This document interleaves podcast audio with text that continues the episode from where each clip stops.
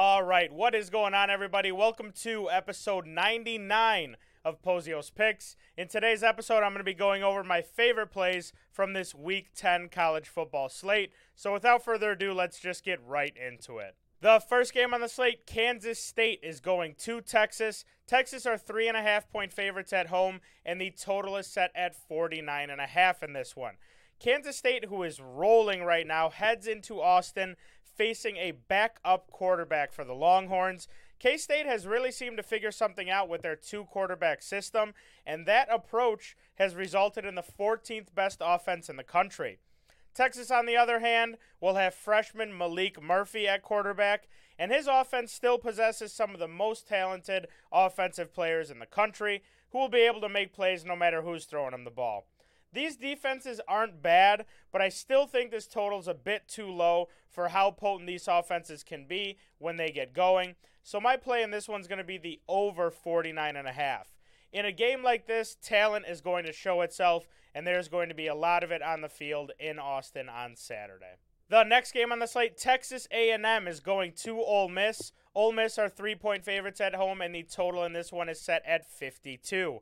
Big game here for the Rebels at home. Ole Miss has put together a great offense this season, and when they get rolling, they can be extremely dangerous both on the ground and in the air. By the numbers, Texas A&M has one of the better defenses in the country, but watching them this year, when they really need stops, they often struggle to get them. Also, their quarterback Max Johnson has not been the best this year, and if they get behind to this Ole Miss offense, I really think they struggle to stay in this one. Trusting the home team with the better overall unit here, give me Ole Miss minus the three. The next game on the slate, Oklahoma is going to Oklahoma State. Oklahoma State are five and a half point underdogs in this one, and the total is set at 62. One last bedlam to take us home, and it wouldn't be right if we didn't take the over in this game. Oklahoma really has to get back on track after a couple shaky performances that finally ended in a loss at Kansas last week. I think Dillon Gabriel has the offense rolling in this one. On the other side of the ball, nobody wants to play spoiler for the Sooners more than Oklahoma State. Oklahoma State is just a classic Big 12 team this year, one that can score but can't really play much defense. They're averaging over 40 points per game in their last few games, but for the season have given up an average of over 400 yards per game. This one just has to go up and down the field at some point. It's Bedlam for a reason. Give me the over 62 as my play in this one. The next game on the slate, Virginia Tech is going to Louisville. Louisville are nine and a half point favorites at home, and the total is set at 48 and a half. I think this is a bit of a letdown spot for Virginia Tech coming off of a big win at home against Syracuse last week. The Hokies' defense is solid, but with how the Louisville offense has been playing, they will have an answer. The Cardinals still have a good opportunity to play for the ACC championship, so I expect them to be locked in for these last few weeks and take care of business. The defense will continue to shine, and the offense will do what they need to do to win games. Give me Louisville minus the 9.5 at home. The next game on the slate, Purdue is going to Michigan. Michigan are 33 and a half point favorites at home, and the total is set at 53 and a half. This one is a don't think, just throw game for me. Michigan and Harbaugh have been getting dogged in the media the past two weeks, and nobody wants to shut them up more than Jim Harbaugh. You got the Purdue coach making comments about the sign stealing as well. It's just not a good recipe for the Boilermakers here. Harbaugh and the Wolverines stay on the gas until the final whistle. Give me Michigan minus the 33 and a half and also the Michigan team total over 42 and a half. The next game on the slate, Washington is going to USC. USC are three point underdogs at home, and the total is set at 77. Man, oh man, a game I have had circled since the beginning of the year two high powered offenses, two of the best quarterbacks in college football squaring up in a classic Pac 12 game. I mean, look at this total 77. It is this high for a reason. At this point of the season, everyone knows USC is not going to be able to stop anyone. And lately, Washington has had a bit of trouble stopping people as well. This game is going to go back and forth. And even though this total is ridiculously high and we're going to need a ton of touchdowns, I have to take the over. Washington hasn't looked great And in a big time game like this, this can get them back in a good rhythm that we saw at the beginning of the year from them.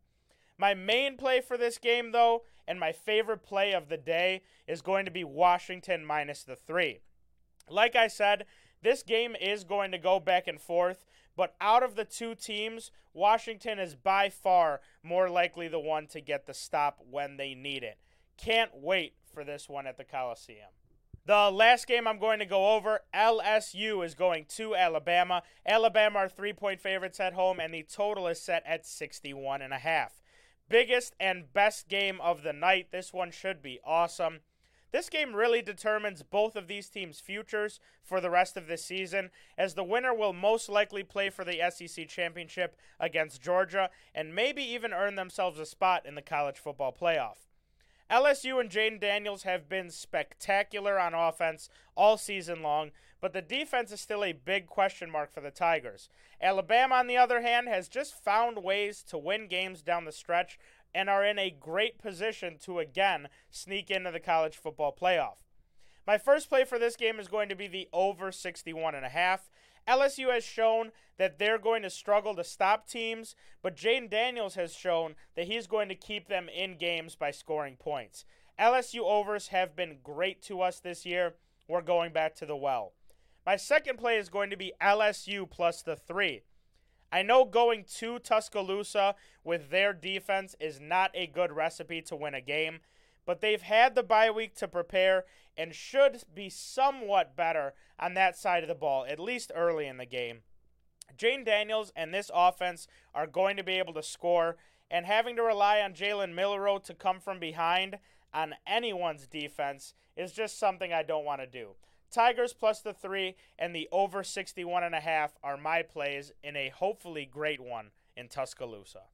That is going to do it for this episode of Pozios Picks. But before I get out of here, just want to say a couple things. Number one, make sure you're following us over on Pikkit. You can see plays that we add late. We always add plays when Saturday morning rolls around. So make sure you're following us over there to see those plays. Also, be sure to subscribe to our SoBet. Our SoBet is where you will get every single one of our plays, premium plays, all that good stuff. And by subscribing to SoBet, you not only see our premium content, but a bunch of other handicappers' premium content. So make sure you go subscribe over there.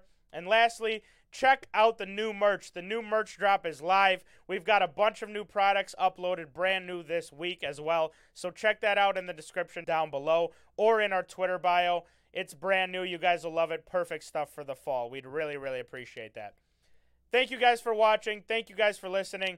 Good luck to everyone on your college football bets this week, and we will see you guys in the next one. Peace.